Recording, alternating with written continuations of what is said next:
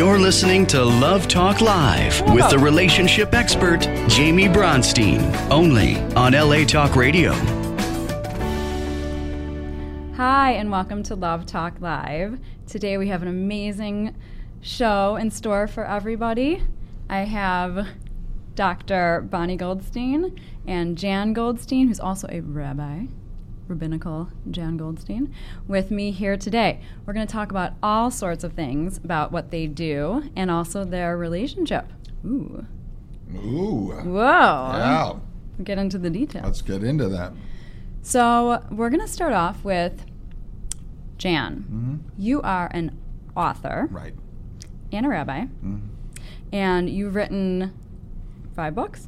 I do have five books, two nonfiction books. Uh, my first one was uh, Life Can Be This Good, and it really came out of all these incredible little experiences that I've had over my lifetime. And I found a new way to look at the world through them. Uh, anywhere from being a little boy and being upset with the world around me, and my grandmother introducing me to an older woman who, with her family, used to stand in front of her lodge in Vermont and sing songs to whoever came by. I later saw a movie about this woman, and I came back to her and I said, You don't look like the lady in the movie. She said, I'm the original Maria. And Oh, this wow. was Maria von Trapp. Oh, and so I was raised as part of the Trapp family. I was uh, got to uh, learn to sing with uh, Maria and um, and later be inspired. So I had all these wonderful little experiences.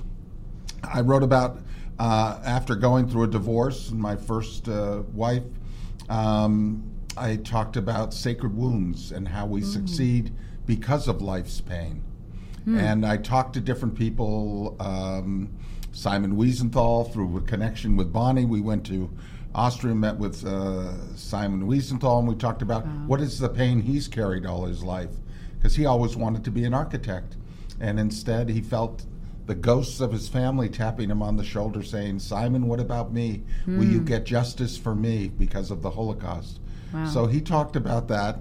So that's Sacred Wounds. But then I, I, what I really wanted to do was write novels, and I've written three: All That Matters, um, The Prince of Nantucket, and uh, The Bride Will Keep Her Name, which is now being turned into a movie.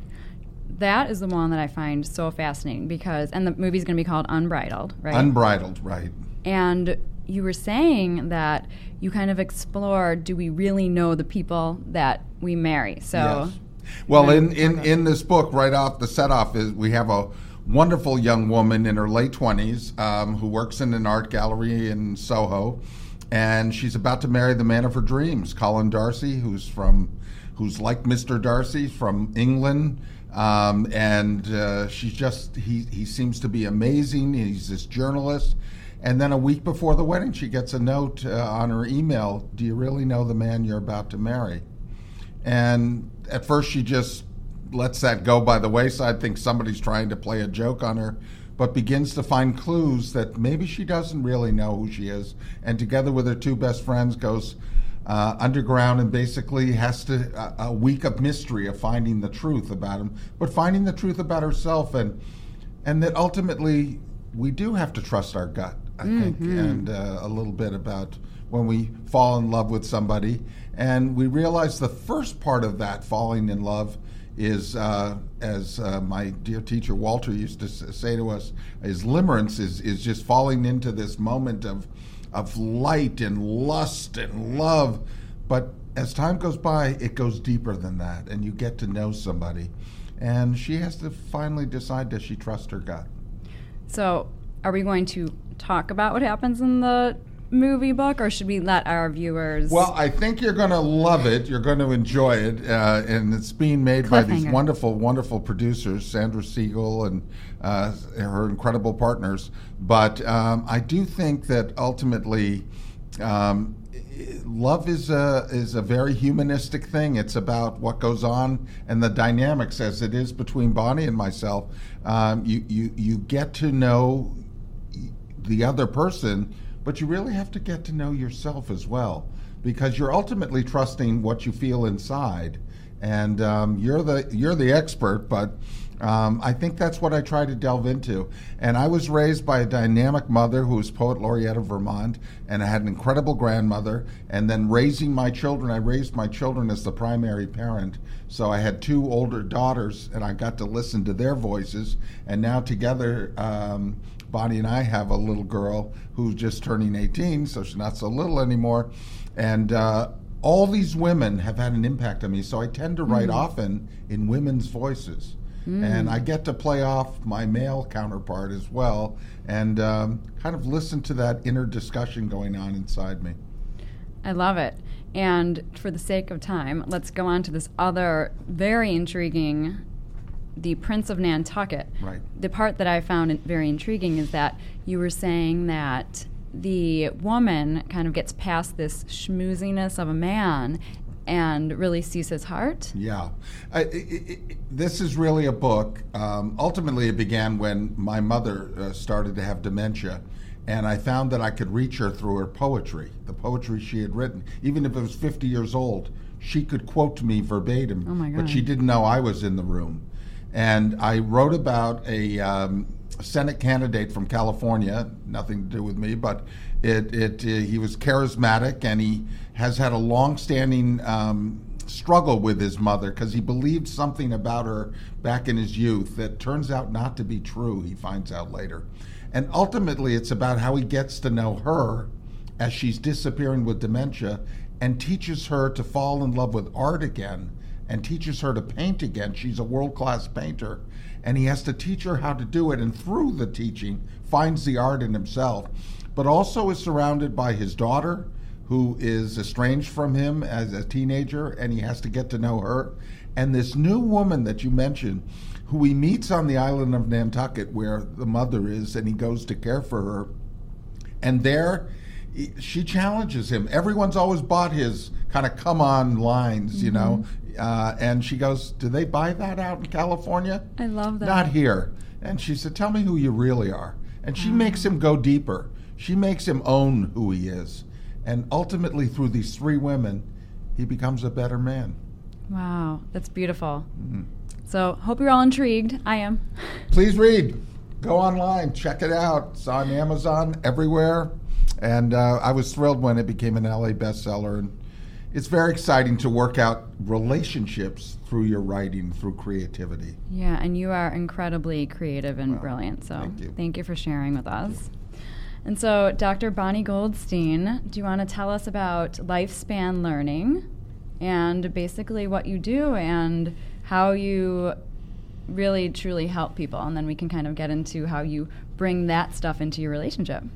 Well, I loved how da- how Jan was saying that we work out the relationship and he's able to write about it because we all know as um, humans we have our issues and as couples those get magnified. But to be able to work it out not just through our dialoguing but also sometimes Jan will say right before he writes his novels he has to percolate. And i think that's what the relationship does we take time to percolate to be able to figure out what's happening inside our body, what's happening inside our brain body connection. And the new mindfulness that Lifespan Learning has been expanding upon. Um, Lifespan Learning is an organization that does our best to bring different speakers from different theories together. And mindfulness is the direction that we're going. We have a conference in the Marina April 26th uh, to 28th, this um, really bringing together speakers and leaders on the world, on mindfulness, on being able to find our place in helping the environment, helping others, joining together mind and body. I'm co coordinating that conference with Daniel Siegel, and what we want to do is create community. But if we bring it back to the relationship, our relationship with ourselves, our relationship with our own brain body connection, our relationship with our spouse, as Jan and I often talk about, one of us always tries to be the barometer of calm and peace when the other goes into high arousal. And it's so interesting because it changes. Sometimes something will trigger one of us, not the other. And we become more aware using mindfulness using our body as the barometer of where we're at when we're going into hyperarousal, how to ground ourselves, how to drop back into relationship. I have a trick that Jan knows I'll do whenever I'm feeling upset, either at the world or at Jan. One of the resources, and this is through the lens of sensorimotor psychotherapy, the body based work, being able to get into a tub of hot water or a jacuzzi can shift my experience. Mm. Another one is to be able to notice what's happening in my breath and put my hand on my chest and just self calm that way. And really being supported in the chair I'm in or standing up and taking a walk can help me communicate. There are times when we'll be arguing with one another and I'll say, Let me take the dog on a walk. And then I'll call him while walking, being in nature, walking the dog, talking it through where I'm not having to look at him face to face, especially when I'm already triggered, but rather looking ahead and still being very present through our words, through our conversation, allows me that millimoment break or maybe a longer break allows me to come back into relationship. I love it. Yeah. It's definitely a shift in energy. And, and that's yeah, you just you kind of if, if the energy is stagnant and stuck, you just need to start moving. So I love that you're saying that that that helps. Or even shifting our body, being able to ground my feet into the ground. Again, this is another sensorimotor psychotherapy intervention where we ground our feet and our heads and our body and our spine, we all grow taller. And something about that reorganization gives us the power not just to be strong or argumentative in the relationship, but the power to back up. And that power of backing up, sitting back and taking a breath and really being able to be present without having to go forth and say an argument allows the argument to dissipate. And Jan mentioned Walter Bockelman, who was one of our teachers, and we took a course together at UCLA. This advanced course with Walter was so powerful because being in an environment with other therapists and clergy and other people who are in the mental health profession allowed us to examine and use ourselves as the primary couple. So, mm. learning about others and how to help others helped us learn about ourselves. Mm-hmm. Also, whether you're physically shifting the energy or not, it's always good when you're kind of having that like heightened arousal of being triggered and frustrated to take a step back before you when you're like in that emotional state to really calm down and then to talk about things when you're not heightened because a lot of times people say things they don't mean when they're right. upset. I think the uh, mindfulness, particularly, has become more and more important to us. Um, and uh, my son, Dr. Elisha Goldstein, has really helped bring me to it because he's um, Elisha's very immersed in the field of mindfulness and has taught me to take a breath. Mm-hmm. Taught me to, say and what you're talking about in a relationship, even, is to let it breathe. Mm-hmm. And mm-hmm. that idea of taking a step back. Oh, don't have to cross that line right now. Don't have to say that thing that's on the tip of your tongue. Don't have to take it that much further without taking a breath. Uh, Bonnie will often say when I'm upset about something, I want to write to somebody because whatever they've done. She said, "Okay, write it out. That's all great. Now put it in a drawer and wait overnight." Yeah, yeah. Let it take a breath. And see if you feel the same way tomorrow morning. I think in our relationships, there are times when, and that's not just with our spouse or our partner, that's with our friends as well. We may cross a line not realizing that oh, if we'd only taken a breath. And I think the world teaches us that, that too, too many people are, are, are, are rushing forward mm-hmm. without taking a breath. And I feel that in our country, and I feel that in the world around us. So I'm hoping with shows like yours and the work you're doing, Jaime, um, that you really bring that into relationships that start with our one on one and actually expand into our community. Absolutely. The happier that we are in our relationships and the happier that we are with our relationship with ourselves, the happier the world is. And right. so the more people that can live like that, yeah. the more happiness and peace there will be in the world. Right. That's what we're thinking. So when we're looking at our ways of organizing our experience and looking at how the brain body connection speaks to one another, that taking that night, I call it 24 24. I'll say, take 24 hours before you send it. You can write it out, but take 24 hours. And if Jan says, I just can't, then we have an agreement. It's 24 minutes, ideally 24 hours. Hmm. But if not, if we can at least take 24 minutes, it allows us to have that space to reflect. And so often we know people, so many of my clients in my private practice will say, I sent an email and it got so much worse. Or sent a mm-hmm. text, or the text arguments. That's so obvious. We don't ever fight on text. We've just made an agreement. It just doesn't work because the, misin- the misinterpretations that happen.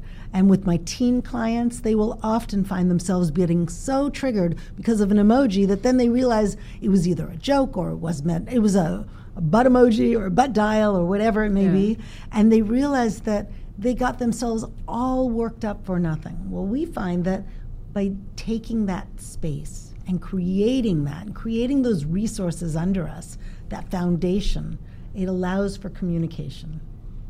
One of the things I have to tell you, Jaime, when I first met Bonnie, um, I said, as most people will do, it comes around to like, "Wh- what do you do? Mm-hmm.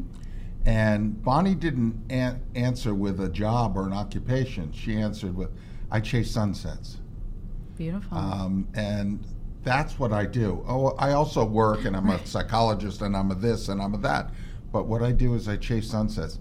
And it was an answer that was about what's passion? What's what where do I feel my passion? Uh, and my my mother used to say to me um, as a boy um, that sunsets were her most famous par- uh, part of the day because it's when heaven and earth kiss. And I write about that in the first book, uh, Life Can Be This Good, that moment when heaven and earth kiss. And I think that in relationships, we're looking for that moment. That moment, one of us is heaven, one of us is earth, and we change places maybe. But it's that moment when we come together, when these two different entities come together and kiss and find in that in that um, that so, the, that connection between one another something deeper, something that brings us together, just as that moment on the horizon when you see a crimson sky connected to the earth. and it's perfect, and it's exactly the way that it needs to be. And, And, it's different that. every day. Right, right, right.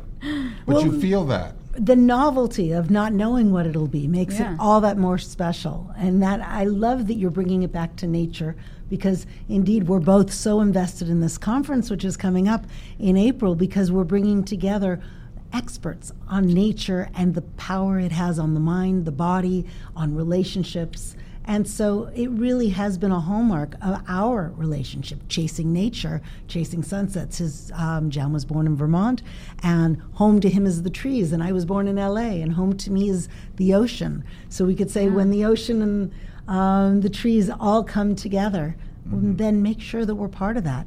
So often people in LA will say, I never get down to the beach. And I always wonder about that. Or Jan will say, Hey, quick, you've got to come out. It's a you have to see this moon.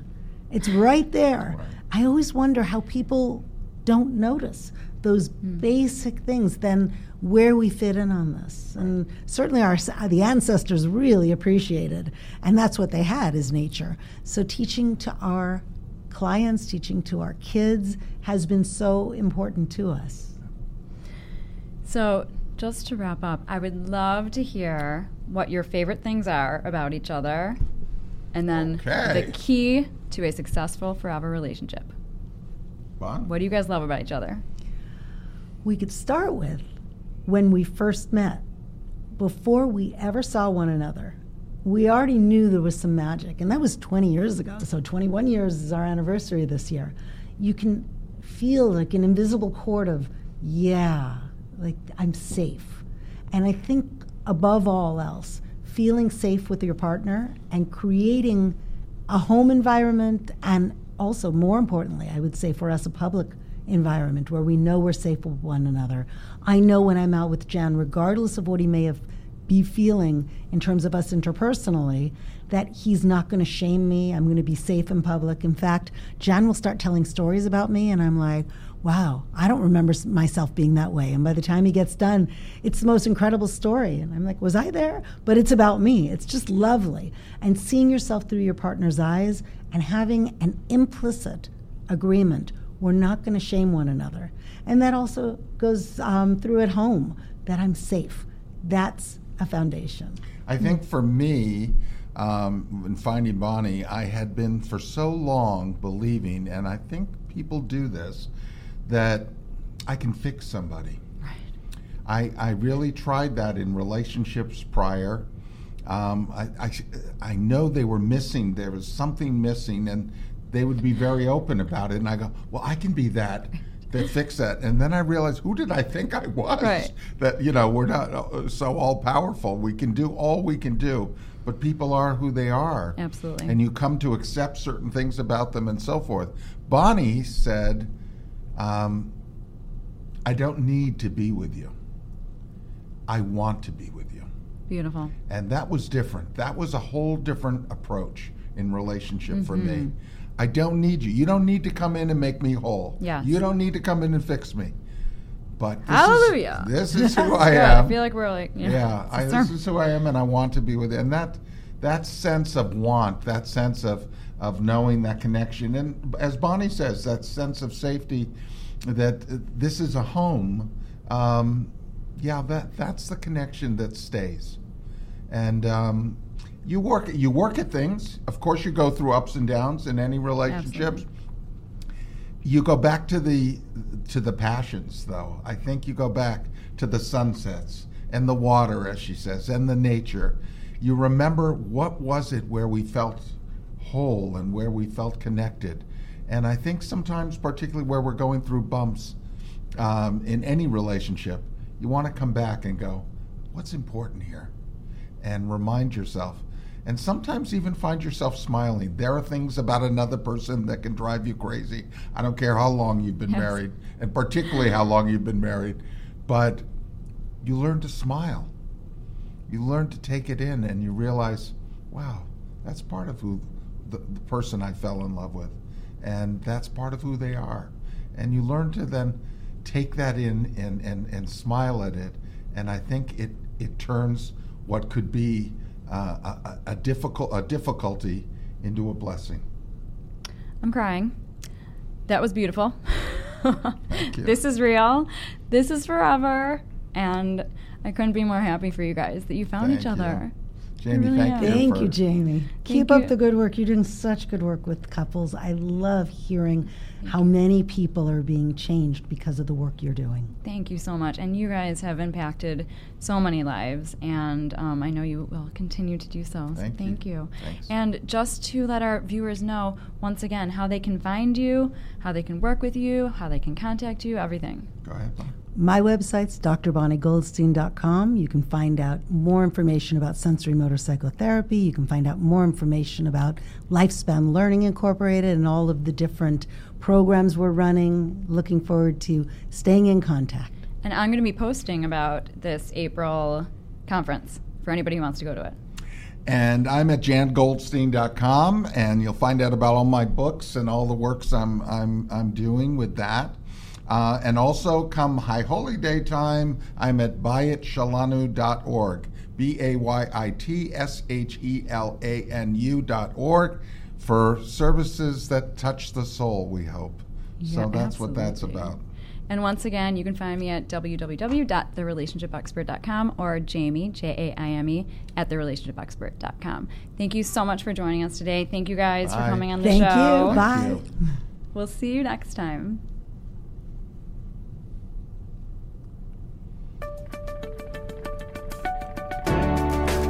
You're listening to Love Talk Live with the relationship expert, Jaime Bronstein, only on LA Talk Radio.